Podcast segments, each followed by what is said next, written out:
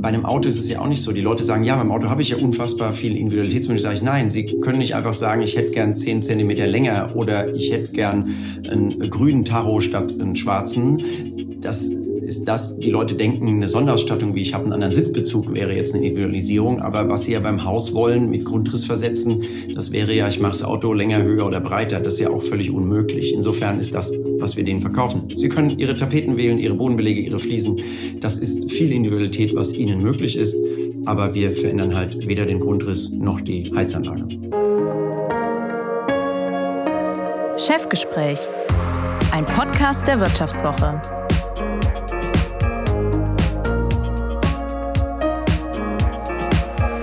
Herzlich willkommen zum Chefgespräch. Mein Name ist Horst von Butler. Ich bin Chefredakteur der Wirtschaftswoche.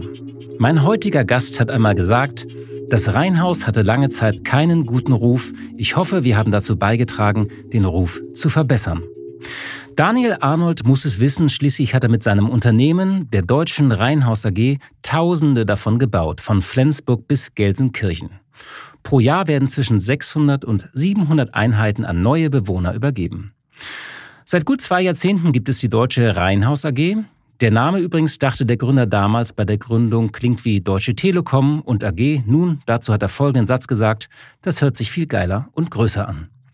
Schon sein Urgroßvater, ein Maurermeister, gründete 1899 eine Baufirma in Hessen. Der Großvater war Architekt, der Vater Robert Arnold konzentrierte sich ab den 1970er Jahren unter anderem auf den sozialen Wohnungsbau. Er entwickelte zudem die ersten Reihenhäuser, welche Ende der 80er Jahre in Kaiserslautern entstanden. Daniel Arnold hat ganze Studien, Fachbücher und sogar Bildbänder und Wimmelbücher über das Reihenhaus geschrieben. In seinen Häusern wohnen die normalen Menschen mit ihrem normalen kleinen Glück. Reihenhäuser, sagt Daniel Arnold, sind ein Ort der Gemeinschaft. Hier gibt es Nachbarschaftsfeste, schwarze Bretter, man kennt sich und hilft sich gegenseitig. Alle wohnen hier auf einer Ebene. Das Geschäftsmodell von Daniel Arnold ist es, Reihenhäuser in Serie zu bauen, in ganzen Siedlungen. Lange Zeit gab es nur drei Modelle, Familienglück, Lebensfreude und Wohntraum. Sie sind fünf Meter breit, messen zwischen 85 und 145 Quadratmeter, haben immer die gleichen Steckdosen, Lichtschalter, Fenster, Gauben. Man kann bis auf wenige Dinge nichts ändern, denn wenn man individuell plant und umplant, wird es komplex. Man macht Fehler und es wird teuer. Also gibt es das Reihenhaus nur von der Stange mit einer Handvoll Optionen. Kein Keller, keinen Kamin, keine Extras. Gebaut werden die Häuser in Wohnparks, mal sind es zwölf, mal zwanzig, mal einige Dutzend Einheiten. Erbaut in Betonfertigteilen, die vor Ort zusammengesetzt werden. Beheizt wird der Wohnpark über ein Blockkraftheizwerk. Es gibt eine Technikzentrale für Wasser, Strom und Internet. Politiker und die Branche reden viel über bezahlbares Bauen, sagt Daniel Arnold. Wir machen es. Herzlich willkommen, Herr Arnold. Ja, freut mich, dass ich hier sein darf. Herr Arnold, Sie bauen Reihenhäuser in Serie seit 20 Jahren, aber Sie haben selbst mal, da waren Sie Mitte 30, in einem Reihenhaus, in Ihrem Reihenhaus gewohnt, äh, und zwar ganze sieben Jahre. Was hat Sie denn dazu gebracht? Ja, wir hatten eine Reihenhausanlage in Kaiserslautern, die sich ähm, nicht so einfach vermarkten ließ. Das hatte mit gewissen Faktoren zu tun. Ähm, und dann haben wir uns überlegt, okay, warum bewohnen wir nicht selbst dort ein Reihenhaus? Wir ist äh, mein heutiger Vorstandsvorsitzender, der Carsten Rutz und ich. Und wir haben uns dann dort in der Anlage jeder ein Reihenhaus sozusagen genommen und sind dort eingezogen.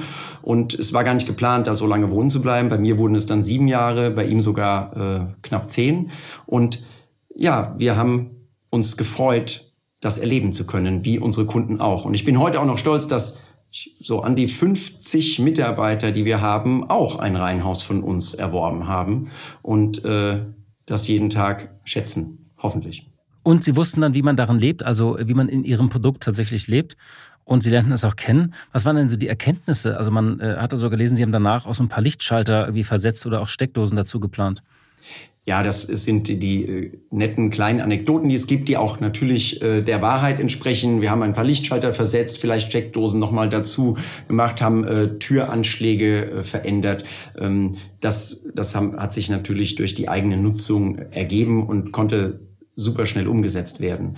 Die schwierigeren Punkte waren dann eher so Themen wie, was ist eigentlich mit der Trittschalldämmung? Ähm, ist die in einem, in einem Haus überhaupt notwendig? Wie kann man die anders, wie kann man die effizienter darstellen und vor allem günstiger? Und wie kann man gewisse Bauteile in Serie herstellen? Ne?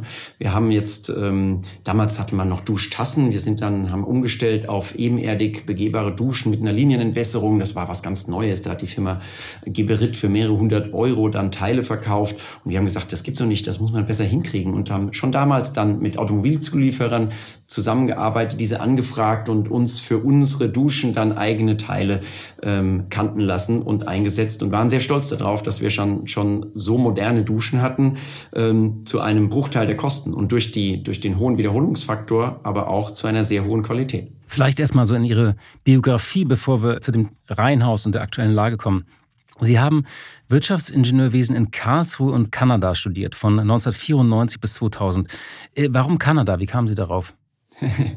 ja, das, ich wollte unbedingt äh, gerne in, Nordamerika ein Studium machen. Also genau genommen habe ich dort ein MBA gemacht. Das Wirtschaftsingenieurstudium war in, äh, in Deutschland.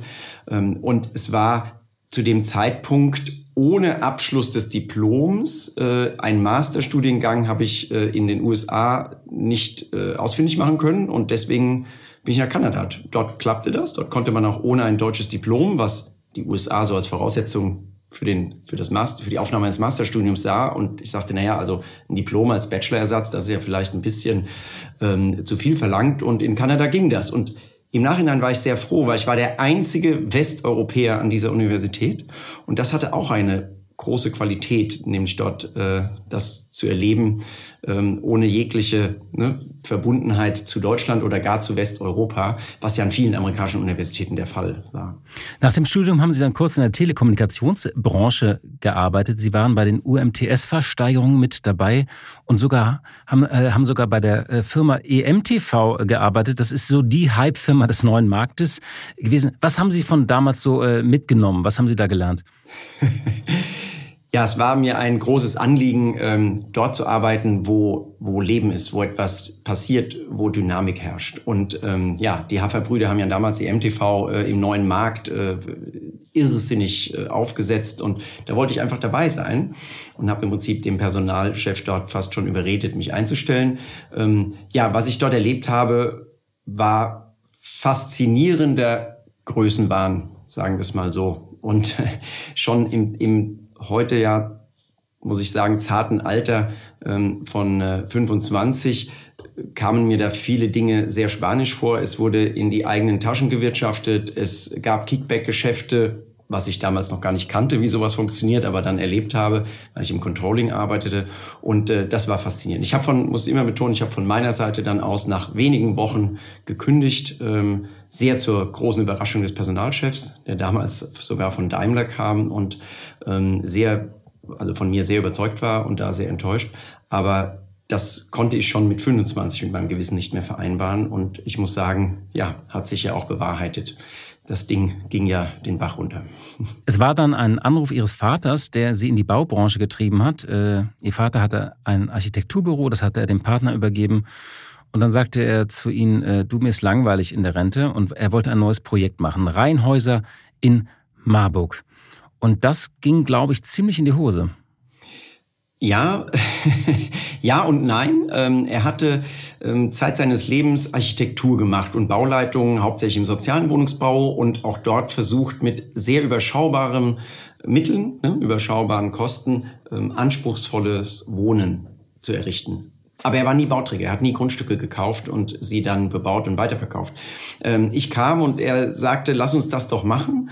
Ähm, ich glaube daran und ich finde keine Wohnungsbaugesellschaft, die das finanziert, weil, da können wir später ja auch nochmal äh, zu sprechen. Reihenhäuser sind einfach in Deutschland sehr unsexy und auch Wohnungsbaugesellschaften halten. Also ich kenne kaum eine Wohnungsbaugesellschaft, die Reihenhäuser im Bestand hält. Und insofern sagt er, aber ich will das machen und die lassen sich so gut standardisieren und da habe ich ein Grundstück in Marburg. Ähm, wir hatten noch nicht das Geld, das Grundstück zu kaufen, also haben wir den, äh, die SEG Marburg, das war die damalige Stadtentwicklungsgesellschaft, überredet, in deren Eigentum zu teilen und haben dann ähm, begonnen, diese Häuser zu vermarkten über einen Vertrieb was wir noch nicht wussten, es war ein äh, Vertrieb, der kriminell angehaucht war. Der hat äh, im Zuge des Verkaufs die Provision immer weiter erhöht und hat dann später sich drei Häuser von uns geklaut. Das ist auch eine sehr faszinierende Geschichte in meinem Leben. Wie kann man eigentlich Häuser klauen? Ja, man kann. Ähm, und deswegen ging das so ein bisschen in die Hose in der Art, dass wir dort, äh, ich glaube, es waren 19 Reihenhäuser gebaut haben. Die letzten drei Grundstücke hat dann dieser Makler heimlich hinter unserem Rücken von der SEG, von dem Eigentümer erworben. Da standen die Häuser schon praktisch fertig drauf und uns immer suggeriert, äh, die Kunden sind noch nicht da. Und äh, ja, am Ende stand er da und sagt, so, schön, jetzt habe ich eben drei Häuser, die auch nicht bezahlt waren, aber wir sie komplett gebaut hatten. Und äh, das war natürlich äh, für uns ein Schlag ins Gesicht und das hat mich sehr, sehr lange und intensiv beschäftigt. Mein Vater sagte immer, komm, wir machen weiter und gucken nach vorne, schreiben das ab. Wir wollen mit solchen kriminellen Leuten nichts zu tun haben. Und da bin ich auch sehr froh drüber, dass wir das hinten angestellt haben. Alle Häuser sind fertig geworden, haben eine ordentliche Qualität, stehen heute noch, sind bewohnt. Ähm, und stehen insofern sage ich, stehen noch. das war jetzt für die Kunden ähm, eher am Rande, ne, weil diese drei Häuser hatten die dann an andere Kunden weiterverkauft. Die wussten ja davon gar nichts, also die konnten dafür nichts, sondern es war eher hier so ein halbkrimineller Vertrieb, ja. In den Jahren erschien ähm, dann äh, das erste Mal ein kleiner Bericht über Sie im, im Impulse-Magazin. Da wurden Sie der Baupreisbrecher genannt. Äh, Sie sitzen da ähm, ein bisschen jünger noch auf einem roten Ziegeldach, 27 Jahre alt. Und darunter steht, er zeigt der Branche, wie man auch in der Baukrise erfolgreich sein kann. Und da steht auch, Sie bauten damals für 650 Euro pro Quadratmeter. Von solchen Preisen kommen einem heute wahrscheinlich die Tränen, oder? Ja, also ähm, ich bin sehr stolz darauf, dass wir heute von keinem unserer rund 12.000 Kunden wissen, äh, der ein Haus mal weiterverkauft hat, dass er einen Verlust gemacht hätte, sondern alle Häuser, die weiterverkauft wurden, haben einen Aufschlag Ne, zwischen gering und viel natürlich. Ähm, wir beobachten das so ein bisschen, haben natürlich ähm, in den gängigsten Portalen ähm, hier äh, Infos und über die Verwalter, die unsere Anlagen betreuen und Heizungsabrechnungen machen, wissen wir auch, wenn Häuser verkauft werden. Da sind wir schon ein bisschen stolz drauf. Genau, heute würde ich sagen, ja, die Investition damals in so ein Haus war gut. Wir hätten sie einfach alle behalten sollen. Aber 650 Euro pro Quadratmeter zu bauen, schafft man auch nicht mehr, nicht? Also heute nicht mehr, nein. Es kommt immer natürlich auf die Bezugsgröße an. Ich finde diese Zahlen immer sehr schwierig, dieses pro Quadratmeter. Da muss man immer sagen, welcher Quadratmeter und welcher Ausbaustandard äh, und so weiter und so weiter. Aber nein, es gibt, da gibt es für 650 Euro keinerlei Chance mehr, irgendetwas zu errichten. Aber es will ja auch keiner mehr das durchschnittliche Monatsgehalt haben äh, des Jahres äh, 1999. Ne? Also insofern. Nach einer kurzen Unterbrechung geht es gleich weiter. Bleiben Sie dran. Wie steht es um den Standort Deutschland? Wie entwickelt sich der Goldpreis? Wie führe ich in meinem Unternehmen KI ein? Ich bin Horst von Butler, Chefredakteur der Wirtschaftswoche und jeden Tag liefern wir Ihnen Analysen, Kommentare, Reportagen und Hintergründe, damit Sie fundierte Entscheidungen treffen können. Sei es für Ihr Geld, Ihre Immobilien, für Ihre Karriere oder für das eigene Unternehmen. Wir begleiten Sie beim nächsten Schritt und wir denken an den nächsten Schritt. Für unsere journalistische Arbeit wurden wir jetzt sogar mit dem European Publishing Award ausgezeichnet als Magazin des Jahres und das wollen wir mit Ihnen feiern. Auf vivo.de slash ausgezeichnet können Sie jetzt drei Monate lang die Vivo zum halben Preis lesen. Also da würde ich ja zuschlagen. Ich freue mich auf Sie. Sie haben dann sich auf jeden Fall von diesem ersten Rückschlag in Marburg nicht äh, aufhalten lassen und haben die Deutsche Reihenhaus AG gegründet. Äh, über den Namen haben wir gerade schon gesprochen. Es klang ja sehr selbstbewusst, Deutsche Reihenhaus AG. Und dann startete das erste Projekt in Kaiserslautern, danach in Speyer. Ähm, da haben sie immer nur ein Typ Haus gebaut, so 145 Quadratmeter. Ähm, wann war Ihnen eigentlich klar, dass Sie gesagt haben, ich will das äh, an, wirklich an, an Standard hinkriegen und nicht einfach individuelle Häuser? Von Anfang an, von Tag eins an. Das hat mich mein Studium in Kanada geprägt. Ähm, dort war immer der, der, der, die Aussage generell Fokus auf Kernkompetenz. Ne?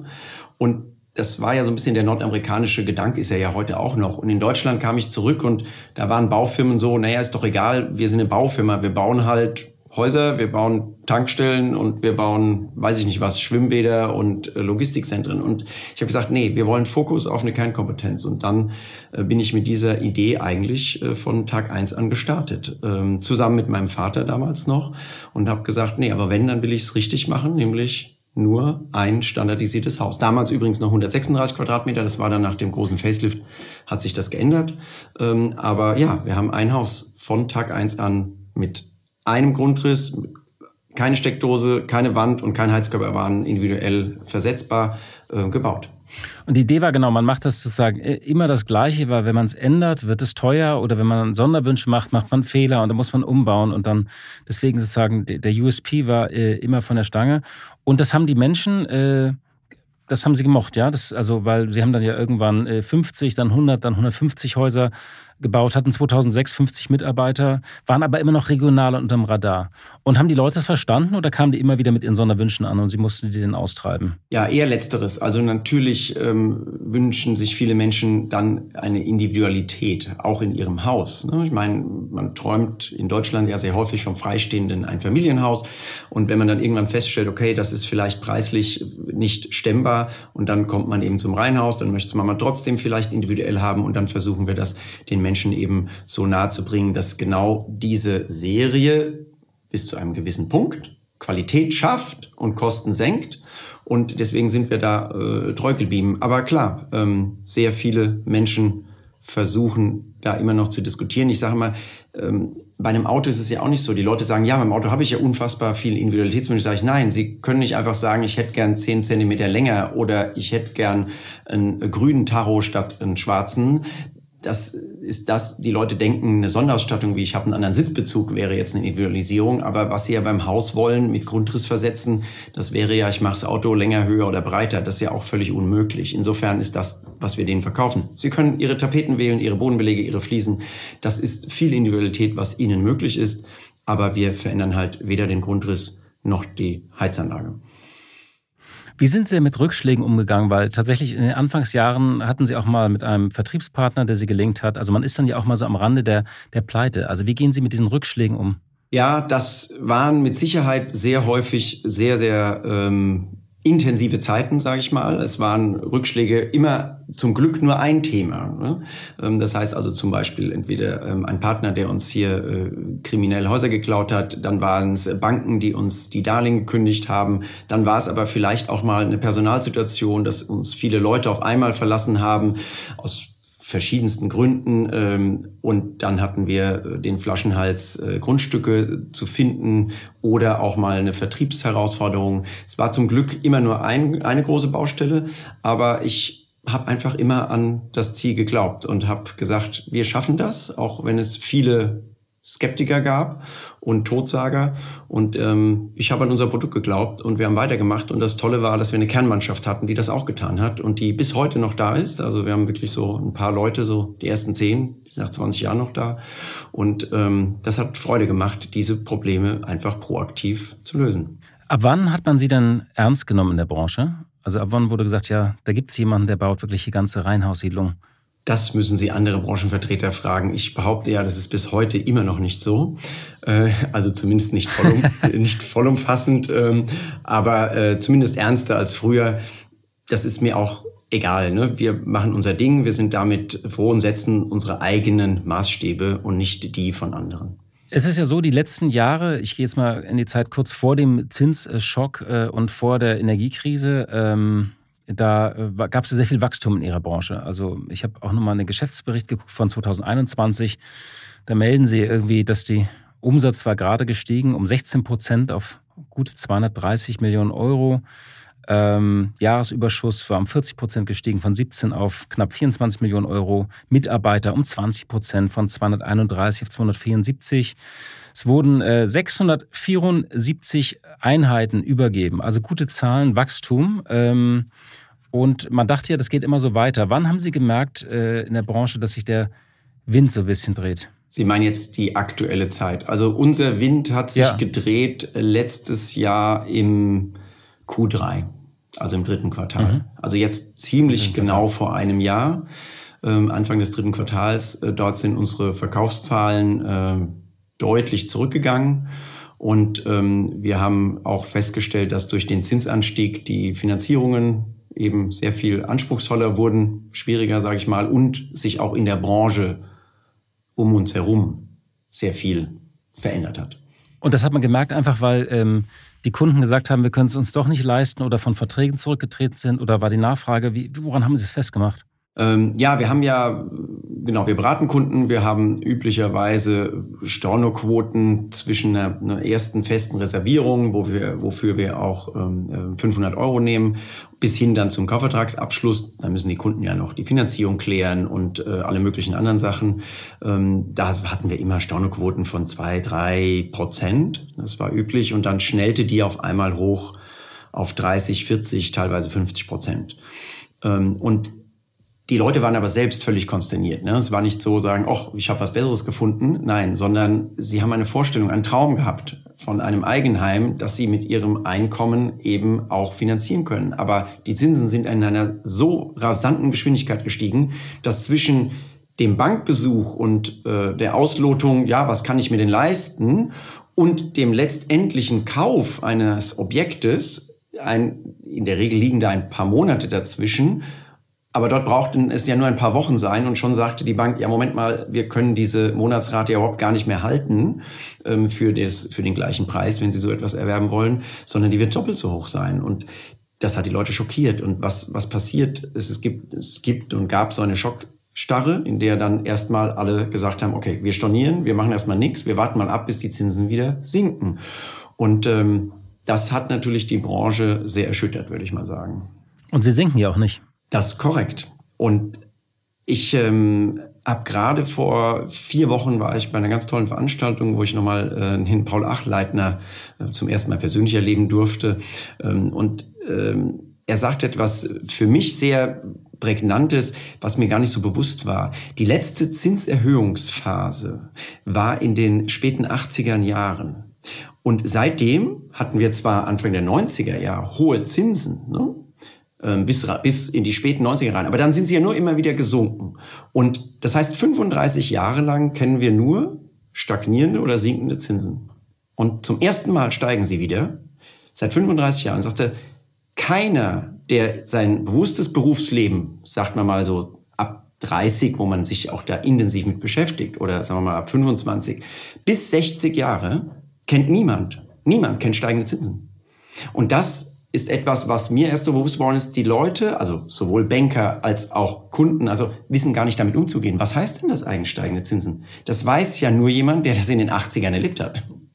Und äh, wie hat sich jetzt die Lage nach diesen Stornoquoten, hat sich trotzdem ein bisschen normalisiert? Also was machen die, die Kunden? Mobilisieren die mehr Eigenkapital? Äh, schrauben die woanders ihre Ansprüche zurück? Weil sie können jetzt ja denen ja nicht auch einen Discount irgendwie von 10, 20 Prozent geben. Es sei denn, sie wollen aufhören, Geld zu verdienen. Das haben Sie richtig erkannt. ähm, wir, haben, wir haben nach wie vor äh, leider keine Margen wie im Digitalgeschäft. Ähm, und deswegen, wenn wir 10 bis 20 Prozent Discount geben, dann, äh, ja, dann sind wir äh, im, in den roten Zahlen. Das ist nicht die Lösung, aber das kann es auch gar nicht sein, weil 10 Prozent Discount reicht den Kunden ja im Zweifel gar nicht. Wenn sich die Rate verdoppelt hat, dann kann ich ja nicht einfach 10 Prozent weniger bezahlen. Dann ist die Rate ja immer noch weiß ich nicht, 70, 80 Prozent höher als geplant. Insofern müssen die Kunden sich anders orientieren und sagen, ja, wir wechseln die Immobilie. Also wir kommen eben von der Doppelhaushälfte oder sogar dem freistehenden Haus für eine Million oder mehr kommen wir eben zurück und sagen, na ja, dann kaufen wir eben jetzt ein Reihenhaus ähm, am Stadtrand und zahlen dafür halt in Anführungszeichen nur noch 500.000 Euro. Und das ist ein Wandel, der, der sich vollzieht oder sich vollziehen müsste, meiner Meinung nach. Wir, wir sind jetzt wieder runter auf ganz geringe Stornoquoten. Das kann ich zum Glück sagen. Also die Leute, die bei uns jetzt kaufen, die äh, tun das dann auch, weil sie kommen ja aus einer neuen Normalität. Der Zins ist. Und sind das andere Kunden? Also sind das welche, die davor für 500.000 gesucht haben, die jetzt auf 300 bis 400 runtergehen oder? Ähm, noch nicht ähm, weil wir haben ja ungefähr, sag ich mal, wir haben über 90 Prozent Erstimmobilienerwerber. Das heißt, das sind ja Kunden, die noch nie in ihrem Leben eine Immobilie erworben haben. Und wenn die sich entscheiden, eine Immobilie zu erwerben, kennen sie in der Regel die Vergangenheit nicht. Also weder Preisentwicklung noch Zinssenke kennen sie ja nur aus dem Mietbereich. Und das sind jetzt Kunden, die wachen morgens auf und sagen, Schatz, ne, wie wär's? Wir kaufen uns was. Und dann fangen sie an zu gucken. Und dann gehen sie zur Bank und sprechen über was sie sich leisten können oder wollen. Und dann fangen Sie an zu suchen. Und das sind die Kunden, an die wir aktuell verkaufen. Ähm, ich glaube, dass die Kunden, die wir letztes Jahr verloren haben im zweiten Halbjahr, noch nicht wieder zurück sind. Weil natürlich dieser Sprung von der Überlegung, oh, wir finden ein ne, äh, Doppelhaus in guter äh, Stadtlage für uns zu einem Reihenhaus an der an der Außen, äh, ne, äh, außerhalb der Stadt, dieser Sprung, der ist groß. Und ich glaube, das dauert, bis man den springt. Vielleicht nochmal, äh, äh, abseits der Zinsen plagt die, die Branche oder plagen die Branche auch andere Probleme. Also die gestiegenen Baukosten. Es gab Lieferkettenverzögerungen in den letzten Jahren. Also es war ja so ein bisschen Ausnahmezustand auch für Sie. Ähm, welches Problem belastet Sie denn jetzt persönlich am meisten, so als, als äh, Bauträger, Bauherr, als, ja, als Deutsche Reihenhaus AG? Ja, ich wünschte genau, es gäbe nur eine Krise. In den letzten 20 Jahren hatte ich in der Regel einen großen Krisenherd. Jetzt habe ich das Gefühl, dass es mehrere gleichzeitig gibt. Ähm, ja, für uns ist schon aktuell natürlich der Verkauf das äh, Allerwichtigste. Wir haben, die Baupreise haben sich beruhigt. Also wir, wir stagnieren auf dem hohen Niveau, haben vielleicht bei einigen Werken ganz leichte Rückgänge zu verzeichnen, aber ähm, wir können wieder planen. Und wir, haben eine, wir fühlen, dass wir eine Planungssicherheit haben, dass wenn wir heute Baukosten planen, dass die dann auch in sechs oder neun oder zwölf Monaten gehalten werden können. Ne? Und äh, Lieferketten sind auch wieder in Ordnung. Ich, es gibt eine vereinzelte Ausnahmen in dem Thema Heizanlagen und Wärmepumpen.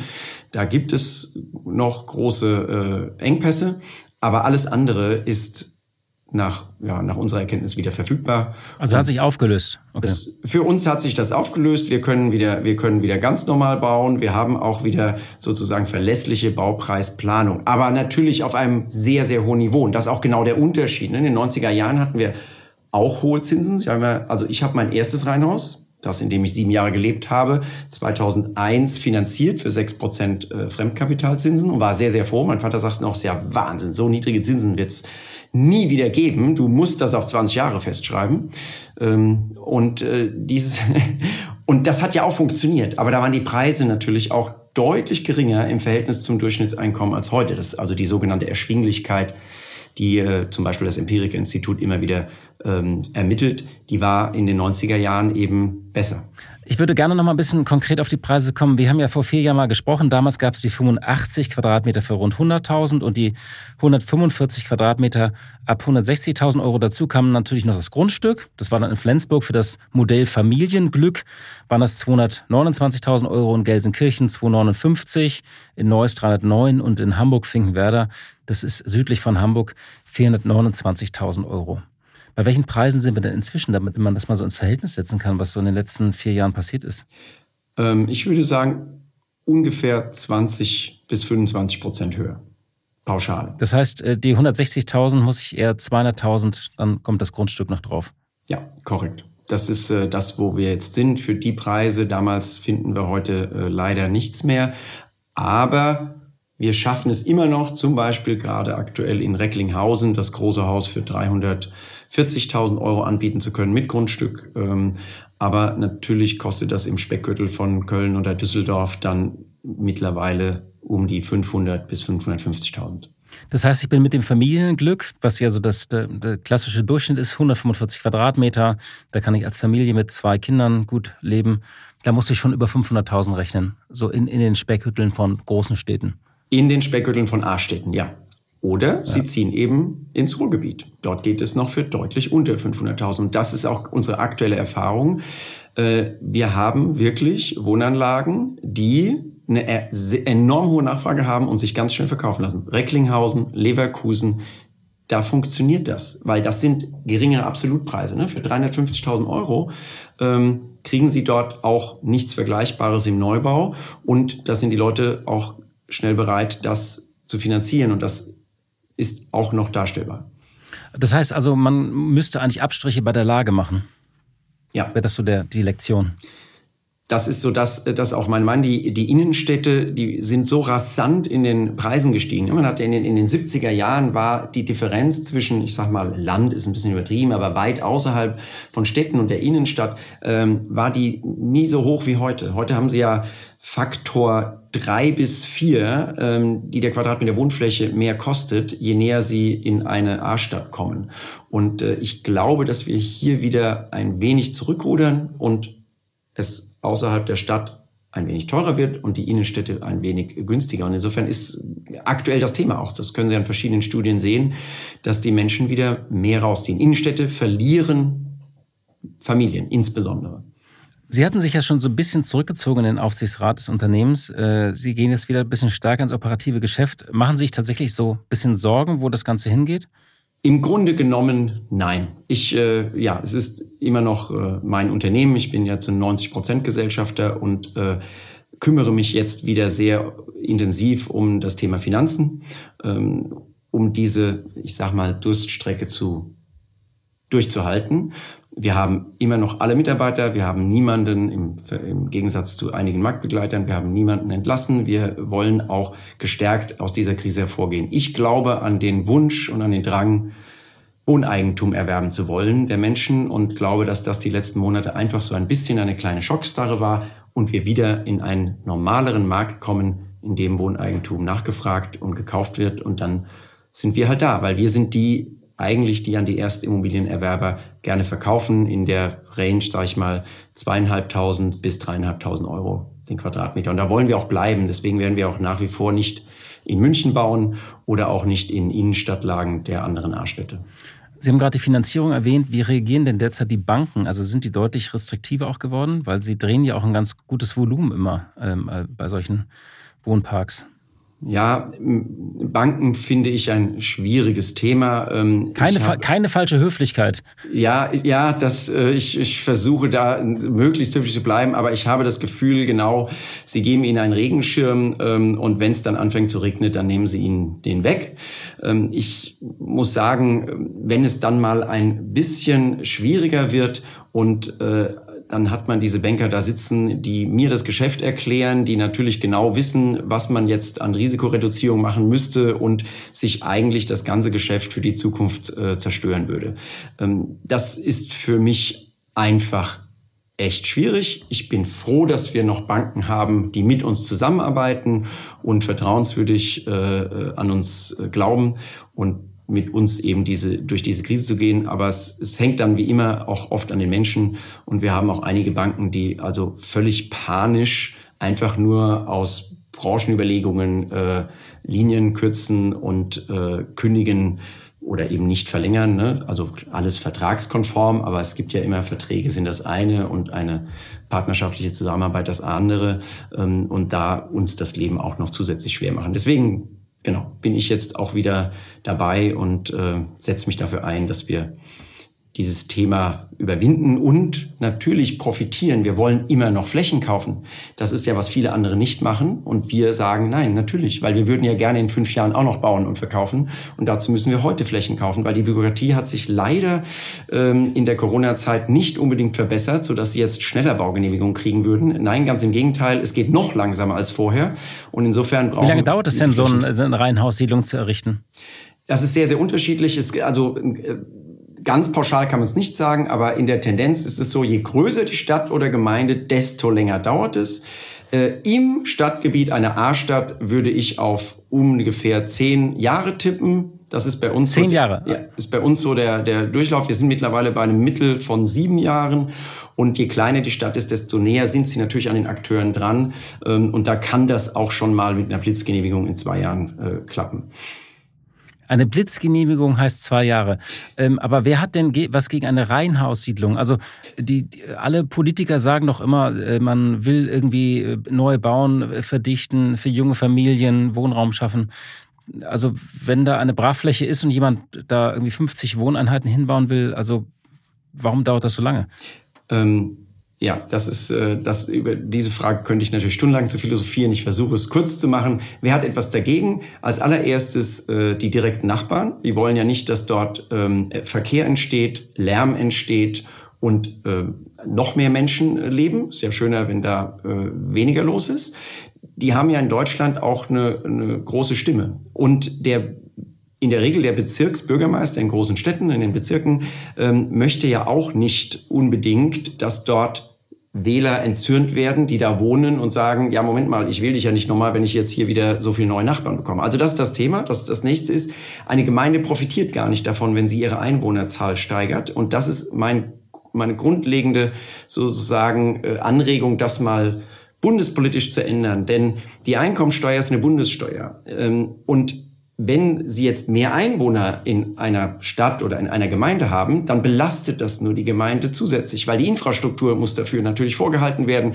Äh, das Schwimmbad, was ja sowieso ein Zuschussbetrieb ist, ähm, wie auch immer das Theater und die Straßen und die Kindergärten und die Schulen, die müssen alle bereitgestellt werden. Das sind alles Zuschussgeschäfte und deswegen freut sich in der Regel nach unserer Kenntnis keine Gemeinde, Einwohner zu vermehren sondern was bringt einer Gemeinde etwas? Gewerbesteuer. Und Gewerbesteuer sind Unternehmen. Also die Idealstadt ist ja, es sind ähm, alle Unternehmen arbeiten, haben ihren Standort innerhalb der Stadtgrenze, wo aber keiner wohnt. Und alle wohnen genau außerhalb über der Stadtgrenze und pendeln in die Stadt hinein. Das ist natürlich ideal, weil dann hat man so eine hohe Gewerbesteuer und wenig Infrastrukturkosten. Und dieses Modell, finde ich, gehört grundlegend geändert. Nach einer kurzen Unterbrechung geht es gleich weiter. Bleiben Sie dran.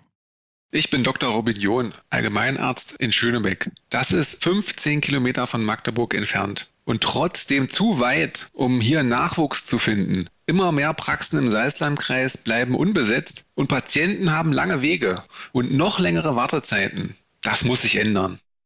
Die besondere Nähe der niedergelassenen Haus- und Fachärzte ist in Gefahr. Was die Gesundheitspolitik jetzt dringend ändern muss, erfahren Sie auf rettetdiepraxen.de. Vielleicht nochmal auf ein anderes großes Thema. Ähm, äh, das Wort Wärmepumpe fiel eben schon. Sie beheizen ja Ihre Reihenhaussiedlungen so mit Blockkraftheizwerken. Sind Sie mit Ihren Konzepten da eigentlich ziemlich äh, sozusagen safe oder mussten Sie da auch vieles anpassen, was so die, die Debatte angeht, um Energiesicherheit, aber auch um Energiepreise und äh, auch künftig um eben die Nachhaltigkeit?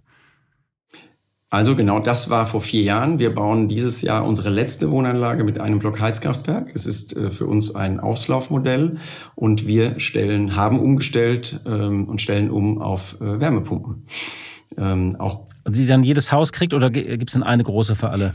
Ähm, es gibt ein, also eine große, ein kaskadierendes Wärmepumpensystem. Also Sie können nicht eine Wärmepumpe dann für 50 Häuser, das funktioniert nicht, aber das sind im Prinzip mehrere kaskadierte äh, Wärmepumpen, die alle in ein, an einem Ort stehen. Wenn Sie, äh, ich habe das so, so schöne, äh, fürchterliche Bilder schon gesehen, wenn Sie eine Wärmepumpe für jedes Haus nehmen, ist das Riesenproblem äh, beim Reihenhaus, wo kommt die hin? Eine Wärmepumpe hat einen großen Nachteil, sie ist laut, also sie emittiert Lärm. Und sie, wo wollen Sie die hinstellen? Ne, die braucht ja Luft. Also insofern. Und vor allem die Plätze davor und danach, die haben Sie auch schon alle durchoptimiert, sozusagen in den vergangenen Jahren. Nicht? Ja, aber da ist kein Platz. Ja, die Wärme, also die Wärmepumpe vor die Haustür zu bestellen, das ist, finde ich, äh, sowohl ästhetisch als auch vom Lärmtechnischen eine Zumutung. Äh, Im Garten will sie ja auch keiner haben. Und aus, auf dem Dach, ähm, sorry, wie sieht denn das aus? Ne? Ähm, ganz abgesehen von auch der der Wartungsmöglichkeiten und der Vibration. Also das ist leider fürs Einzelhaus kein Modell, hat auch witzigerweise gerade in einem Podcast der Herr Pauster von Termondo gesagt, da gibt es äh, Limits äh, und die sieht, sieht er auch im Rhein-Mittelhaus. Aber wir machen das eben dann zentral an einem Platz, wo wir die Wärmpumpen äh, einbauen. Ja. Und das heißt, ähm, jetzt, da haben Sie umgestellt. Das heißt, es gibt ein Konzept. Und was ist mit den alten Siedlungen? Müssen die irgendwann nochmal umgerüstet werden oder wie läuft es dann? Ja, das wird die, unsere Bundesregierung entscheiden. Sie wollen ja bis 2045, aktuell ist die Diskussion, eine Klimaneutralität schaffen im, äh, im Heizungssystem. Und ich sag mal, ein Blockheizkraftwerk oder auch eine äh, Gastherme halten zwischen 20 und 30 Jahren. Das heißt, bis 2045 haben wir jetzt noch über 20 Jahre. Da müssten Sie ja sowieso die Heizungen tauschen, die jetzt in den letzten 10, 20 Jahren eingebaut wurden. Und insofern können Sie den dann natürlich auch in Wärmepumpen tauschen. Ja, und äh, gibt es da ähm, äh, vielleicht noch auch andere Fragen bei der Nachhaltigkeit? Und da hat die ähm, aus unserem vergangenen Podcast ähm, Rebecca Steinhage, die Geschäftsführerin von Emile, die wollte etwas zum zirkulären Bauen wissen. Und zwar folgende Frage. Mich würde interessieren, Stichwort äh, Bauen ist natürlich äh, Zirkularität. Ich komme jetzt aus dem Nachhaltigkeitsthema. Was sind die zwei Dinge, die wir anders machen müssen, damit wir auch im Bauen wirklich zirkular werden? äh, wieso eigentlich zwei Dinge? Interessant, ne? Ähm, aber ich kann mir ja mal äh, zwei ausdenken. Vielleicht haben Sie auch drei oder eins. Zirkularität oder heißt ja nichts anderes als Wiederverwendbarkeit von Baustoffen. Das heißt, wenn ich, äh, damit beschäftigen uns natürlich auch mit Ökobilanzen, wenn ich Baustoffe einsetze, und die werden irgendwann natürlich rückgebaut, weil das Haus abgerissen wird äh, oder saniert wird. Ähm, was kann ich damit machen? Ne? Kann ich die wiederverwenden? Und das ist natürlich zum Beispiel bei einem Dämmstoff wie Polystrol, der aus Erdöl hergestellt wird, äh, sehr schwierig. Das ist Sondermüll, wenn Sie den abreißen. Aber mittlerweile gibt es andere ähm, Dämmstoffe, die also auf Mineralwollbasis zum Beispiel, die das ersetzen können und dann in der, im Rückbau eben besser wiederverwendbar sind. Leider Meiner Meinung nach sind wir in der Überlegung da relativ eindimensional und denken nur an Baustoffe. Wir haben übrigens auch schon jetzt äh, Hybridwände getestet. Also wir versuchen es ja auch immer weiterzuentwickeln und haben jetzt auch schon eine Reihenhausanlage mit hybriden Außenwänden gebaut. Also Hybrid heißt eben eine Holzkonstruktion, äh, ähm, die wir, äh, die wir einsetzen mit verschiedenen Dämmmaterialien und haben festgestellt, dass also A ist Klar, das, die Kosten sind das eine, aber B, der Transport. Und der Transport ähm, fließt noch zu wenig in die Ökobilanz ein. Jetzt haben wir Holz für diese hybriden Außenwände, das aus Skandinavien nach Bayern transportiert wird, weil dort wird es im holzverarbeitenden Vertrieb verarbeitet und die fahren es dann wieder mit dem LKW nach Kiel und bauen das in unsere Reihenhäuser ein. Aber in Kiel gibt es halt vor Ort ein Betonwerk ne? und das könnte Betonwände herstellen, die wir ja verwenden könnten. Und wenn wir eine Ökobilanz machen und diese Transportkosten mit einbeziehen, dann wird Holz auf einmal überhaupt gar nicht mehr nachhaltig und klimaschützend. Und das wird noch nicht berücksichtigt. Und ich glaube, da liegt noch viel Potenzial in so einer gesamtheitlichen Betrachtung, insbesondere wenn man diese, diese Transportketten äh, mitberechnet und berücksichtigt. Und da tun wir uns im Moment äh, mit, einer, mit einer ganzen Arbeitsgruppe, äh, stürzen wir uns da drauf und versuchen eben zu sagen, was ist denn eigentlich, was ist wirklich nachhaltig und was ist wirklich klimaschützend und nicht pauschal, ja, wir müssen einfach alles in Holz bauen. Ne? Das ist einfach sehr eindimensional gedacht. Insofern, was müsste sich ändern für die zirkuläre Werte? Ein Thema sind regionale Baustoffe, also Baustoffe, die Sie regional verwenden können. Also wenn Sie Holz verwenden, dann eben das Holz, was in der Umgebung wächst.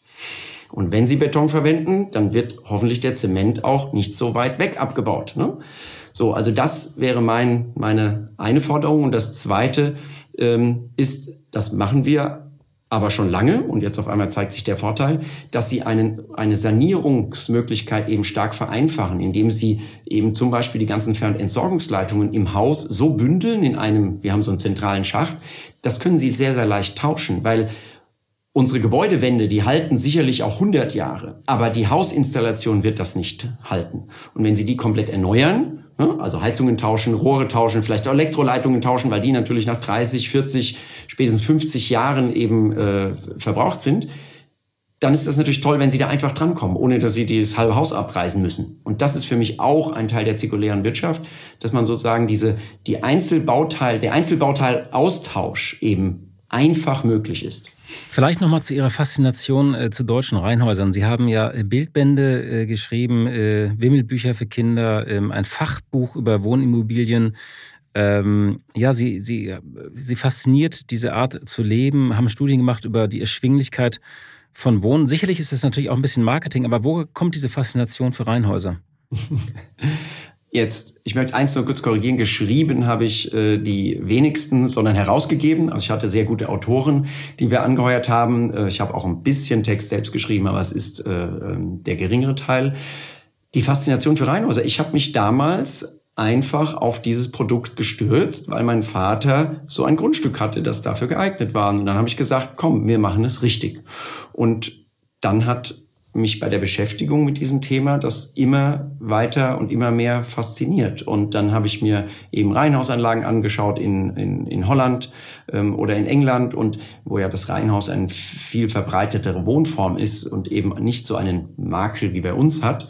Ähm, und ja, und bis Woran heute. liegt es eigentlich, dass es spießig ist? Also, dass es als spießig gilt? Woran liegt das eigentlich? Ja, das ist eine gute Frage. Es, es ist erstmal so äh, für den Deutschen zwischen zwei Welten. Ich habe das Gefühl, dass wir so ne, nach, nach dem Zweiten Weltkrieg und mit dem, mit dem Wirtschaftswunder Deutschlands so das Zielbegehren eines jeden Bürgers und auch vielleicht der Politik äh, in das freistehende Einfamilienhaus gelegt wurde. Also man kann drumherum gehen. Ne? Ein Reihenhaus, da kann man nicht drumherum gehen. Das ist sozusagen freiheitseinschränkend. Und äh, viele Jahrzehnte war ja eigentlich nur das eine oder das andere möglich. Also entweder sie wohnen in der Wohnung oder sie wohnen in einem freistehenden Einfamilienhaus. Und deswegen hat dieses Reihenhaus immer so einen, so einen, ne, so einen Mittelweg äh, bedeutet und vielleicht auch deswegen dann etwas Spießigkeit erlangt, weil es natürlich mehr Homogenität in der Außenhülle hat als ein freistehendes Haus. Ähm, die Individualisierung geschieht eben eher im Inneren, ähm, was aber auch eine Wohnung hat. Ne? Und insofern war es so ein bisschen, naja, wenn du dir das freistehende Haus nicht leisten kannst, dann nimmst du halt ein Reihenhaus. Und ähm, dann versuchst du deine Individualität vielleicht mit einem anderen Vorgarten oder mit einem, wie auch immer, einer anderen Gartengestaltung hinten äh, darzustellen.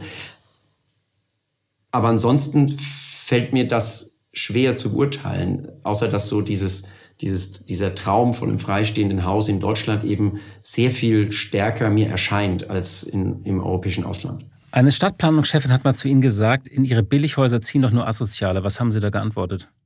Ja, dass es eben soziale Brennpunkte im Eigentum nicht gibt, egal wie dicht man aufeinander lebt. Das war für Sie neu. Aber war das eine Beleidigung damals?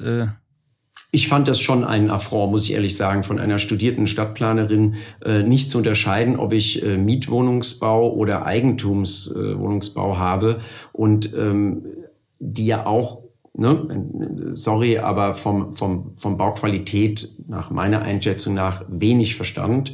Ähm, das zu behaupten, das ist leider ein großes Vorteil, was uns sehr, sehr häufig begegnet ist und auch immer noch begegnet. Ne? Was raten Sie den Menschen, die ähm, die, die jetzt immer noch träumen und gerade diesen, diesen Schritt nicht schaffen ins Eigenheim? Ja, denen rate ich, sich zu überlegen, ob die, ähm, ob dieses ganze Drumrum, was heute so eine Erwartung äh, bedeutet, ob das vielleicht Abstriche machen könnte zugunsten des Eigenheims. Ich sag mal, früher so in meiner Welt, ne, in den, in den 80er oder 90ern, war es so, wenn man ein Eigenheim erwirbt, dann wird die monatliche Belastung deutlich höher als die Miete sein. Und dafür streicht man eben mal ein paar Jahre den Urlaub ins Ausland und fährt vielleicht in Deutschland in Urlaub oder auf dem Campingplatz. Man streicht auch andere materielle Wünsche, wie jetzt, dass das Auto äh, immer alle drei Jahre erneuert werden muss oder ich immer das allerneueste äh, Handy, Fernseher oder Rechner haben muss. Und das haben, die Leute haben mehr, meiner Meinung nach, mehr Opfer gebracht, um sich das Eigenheim zu verwirklichen. Heute oder die letzten zehn Jahre war es ja ein Paradies. Das musste man nicht. Man hat das Eigenheim gekauft und es war klar, dass man eine geringere Monatsbelastung als vorher zur Miete hatte. Und dann ging das neue also Auto. Also soll man wieder mehr Opfer und, bringen. Und der Urlaub äh, da drauf. Ich bin der Meinung, wenn man sich etwas wünscht, dann sollte man auch an anderer Stelle bereit sein, Abstriche zu machen, um sich diesen Traum und diesen Wunsch zu erfüllen. Und das wäre vielleicht so die Antwort auf Ihre Frage. Und vielleicht noch zum Schluss auch die, ähm, also diese Schockstarre auf dem Markt, Sie haben gesagt, die löst sich so ein bisschen auf. Also glauben Sie, dass sich die Lage auch beruhigen wird? Also dass ein bisschen Normalität einkehrt auf den Markt? Oder glauben Sie, dass diese angespannte Situation noch ein bisschen anhält? Ich glaube, dass Normalität wieder einkehrt. Ich hoffe, wenn wir nicht einen neuen Krisenherd aufmachen, wir haben einfach sehr viele gehabt mit Corona und auch dem Ukraine-Krieg, was auch so eine psychologische Belastung war. Und wenn wir da wieder in eine gewisse Normalität kommen, dass äh, ne, wir jetzt in Europa politische Stabilität, aber auch eben keine Kriegshandlung mehr haben, dass wir auch eine Zinsstabilität haben, wo nicht mehr alle vier Wochen Zinsen geändert werden ähm, und dann glaube ich, und, und dass wir auch nach Corona in der, in der sozusagen der neuen Arbeitswelt, in der wir uns ja gerade finden, so meine Wahrnehmung, ne, wie viel Balance zwischen ähm, mobilem Arbeiten und zu Hause, was ist denn die ideale Wochenarbeitszeit, die äh, angemessen ist und wie funktioniert eigentlich äh, unsere gesamte ähm, ja, Arbeitswelt von morgen. Und wenn das sich ein bisschen beruhigt hat, wo ich hoffe, dass es in den nächsten zwölf Monaten zu kommen wird, und dann glaube ich auch, dass wir hier eine gewisse Normalität wieder haben, dass die Leute wieder gern auch Eigentum bilden, vielleicht mit etwas anderen Parametern, die aber dann ja eine neue Normalität darstellen. Was ist denn Ihre Frage an Bastian Nominacher von Celonis, so eine der großen Tech-Hoffnungen in Deutschland? Ja, mich würde schon interessieren, wie dieses große Thema der, der Ergebnisse aus Dateneinschätzung aus Big Data, das ist, ich kenne mich damit nicht so gut aus, aber ähm, habe natürlich schon viel darüber gelesen ähm, und gehört, wie das unser zukünftiges Leben beeinflusst und das aber auch in einer, wie soll ich sagen, in einer, zu einer Normalität findet. Was sieht denn Bastian als sozusagen neue Normalität durch die konstruktiv positive Verwendung der Daten für uns als Menschen, als soziale Wesen denn äh, zu, in der Entwicklung. Alles klar. Vielen Dank, Herr Arnold. Danke für das Gespräch. Gerne. Liebe Hörerinnen und liebe Hörer, das war das Chefgespräch für diese Woche. Und nächste Woche habe ich Bastian Nominacher zu Gast. Er ist Mitgründer von Celonis. Das ist ein Spezialist für Process Mining und eine der großen deutschen Tech-Hoffnungen.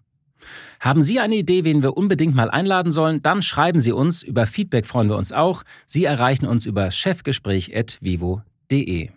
Und schauen Sie auch mal in die Show Notes. Für treue Hörer und Hörerinnen des Podcasts haben wir ein paar Angebote, damit Sie die Vivo digital wie auch gedruckt etwas günstiger lesen können. In der kommenden Titelgeschichte schauen wir übrigens in die USA. Dort hat der Inflation Reduction Act eine wahre Goldgräberstimmung ausgelöst. Boom in the USA, muss man da sagen. Ja, die Amerikaner haben das Spiel der Weltwirtschaft verändert. Also danke für Ihre Zeit, ob Sie uns gerade aus dem Auto hören, beim Joggen, Kochen oder nur beim Warten. Ich freue mich über jeden Hörer und jede Hörerin. Bis zum nächsten Mal, machen Sie es gut.